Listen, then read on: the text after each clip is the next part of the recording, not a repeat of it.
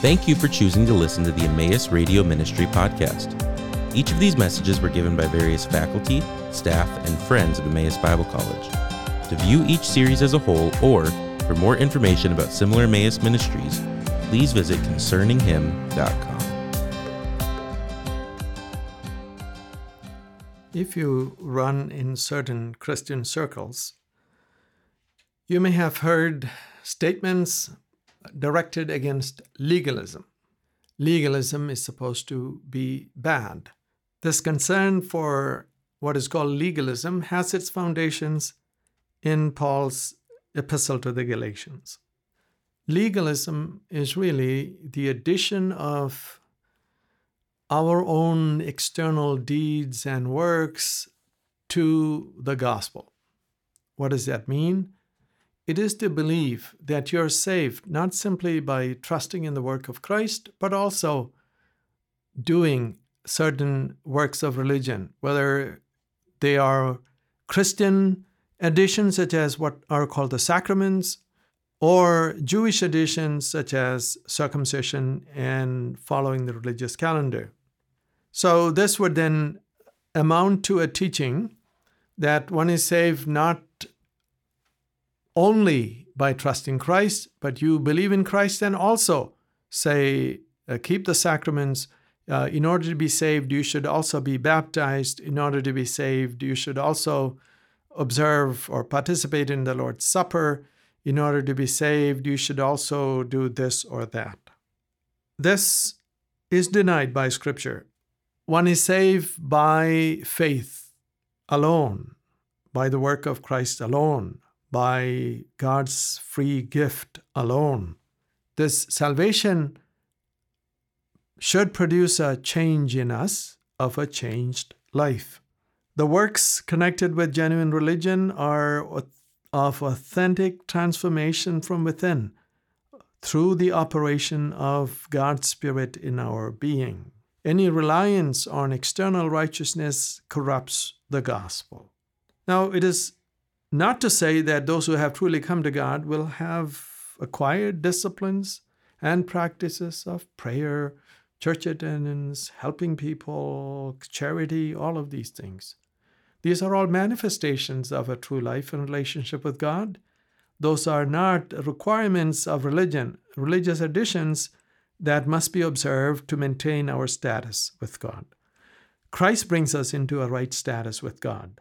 He makes us children of God, and this status is already guaranteed to those who have trusted Him, and the guarantee is shown by the gift of God's Spirit, which He give, whom He gives to all who come to Him. So, in arguing this point, demonstrating it, the Apostle Paul has taken several tacks. He began with his own personal experience, how his background was in Judaism, and it was by the supernatural work of God that he came to know Christ, how the risen Christ himself appeared to him. Then he moves on to speak from Scripture how Abraham was justified by faith and what is the role and relevance of the law. Then he moves on to speak about the Galatians' own experience and his past interaction with them. And now he wants to present them an interesting analogy he says to them in Galatians chapter 4, starting in verse 21 Tell me, you who desire to be under the law, do you not listen to the law? The, the apostle will now go to a portion of the Old Testament, to the book of Genesis. The five books at the beginning of the Old Testament Genesis, Exodus, Leviticus, Numbers, Deuteronomy traditionally were ascribed to Moses. And all of that is called the law. In fact, all of the Old Testament, from Genesis to Malachi, can be altogether described as the law. It is just a label for what was given in the Old Testament period. But particularly, all of the Pentateuch would have been considered the Torah or the law. And he goes to a little episode in the life of the patriarch Abraham, and he draws lessons from it, sort of analogical, that is, by analogy and comparison, biblical theological lessons with application for the present day. That is the situation that he's addressing in Galatia. So, verse 22 of Galatians chapter 4 For it is written that Abraham had two sons, one by a slave woman and one by a free woman. But the son of the slave was born according to the flesh, while the son of the free woman was born through promise. Now, this may be interpreted allegorically. These women are two covenants one from Mount Sinai bearing children for slavery. She is Hagar. We can pause there in this discourse that the Apostle Paul gives that goes a little further in developing all of its points. We are, most uh, readers of the Bible are familiar with the historical circumstances referring to. God called Abraham with a great promise that God would make him a great nation.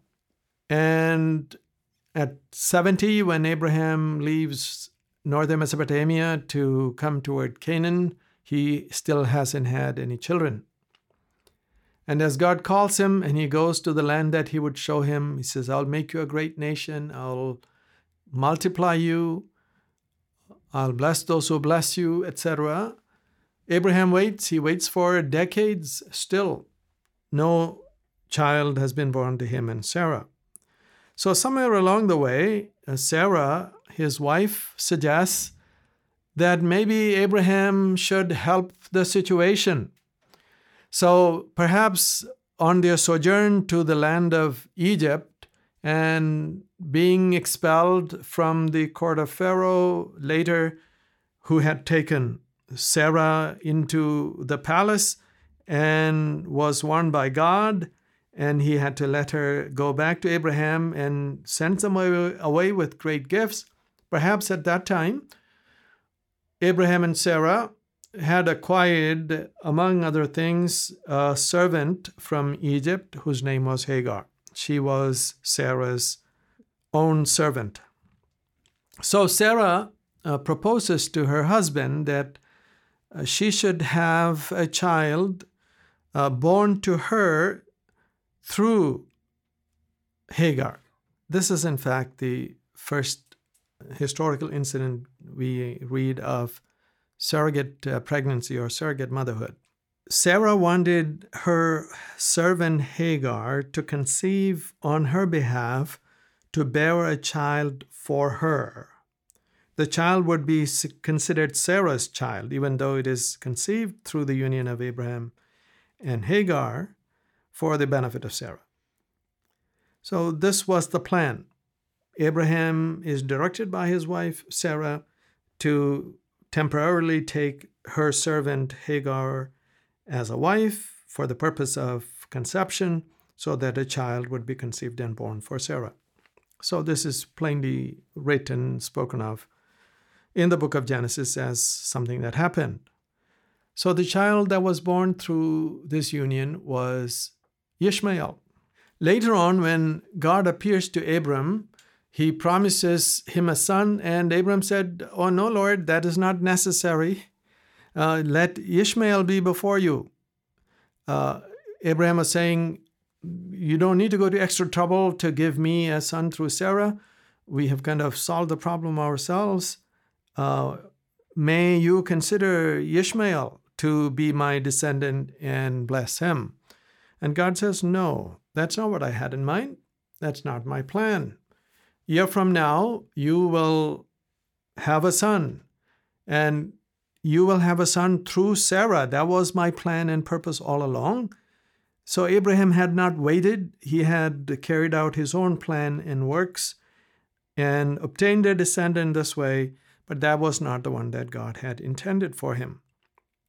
So it is written that Abraham had two sons one by a slave woman and one by a free woman. So at the, the promised time, uh, Sarah does conceive by way of a miracle, and she gives birth to a son. Miracle simply in the sense that they had both advanced in age, and yet uh, God was able to enable her to conceive normally uh, a child for Abraham. So we have two mothers and two sons born to the same father. Abraham had two sons, one by a slave woman, one by a free woman. And the Apostle Paul here wants to make an analogy. He wants to make an illustration and lay out a biblical theological principle. In God's program, natural descendants are distinct from the children of promise. Being naturally born in the line of Abraham does not does anybody any good. However, turning to God in faith makes you an heir to the promises of God because now you have come into a relationship with the living God Himself. And at the physical level, this is sort of illustrated by the two examples of Ishmael and Isaac.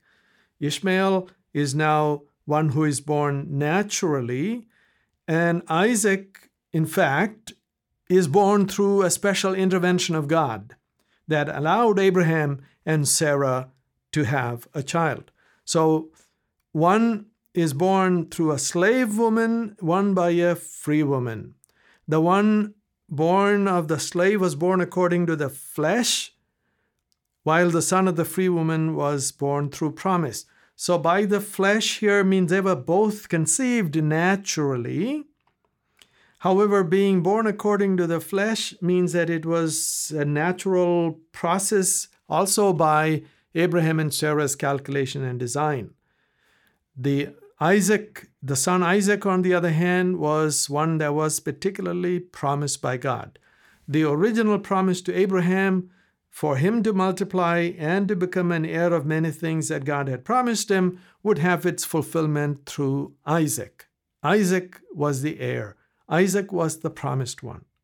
Yet they were both natural descendants.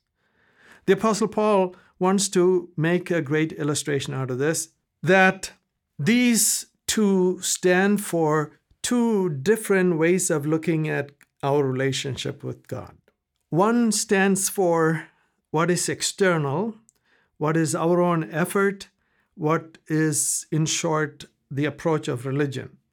The other one speaks about promise, power, and the work of God. These then stand for, as he will develop, two covenants. The Old Covenant, which God entered into with an earthly people, people by virtue of their natural descent, being in the line of Abraham, Isaac, and Jacob, and a new covenant, which is predicated on the transformation of the heart. What is necessary and important is really the transformation of the heart, the new life, and the new covenant. For this, Ishmael and Isaac stand as models or representative, one of the flesh. The works of the law are the works of the flesh. The other is the work of the Spirit. The other one is a promise. Coming to Christ and by faith being changed is the authentic stuff of a relationship with God. That is what we should go after. And this analogy will be developed more as we read uh, but the, the, the contrast is our own efforts versus the gift of God. Isaac was the gift of God, Ishmael was through natural effort to fill a gap. Our relationship to God should be based on the genuine power of God that comes to work in our life through the operation of the Spirit when we place our faith in Christ. The gospel is the power of salvation to everyone who comes to God through Christ. Thank you for listening to the Emmaus Radio Ministry podcast. This ministry is possible because of the generous contributions from our partners around the world. For more information about partnering with us, please visit emmaus.edu/partner.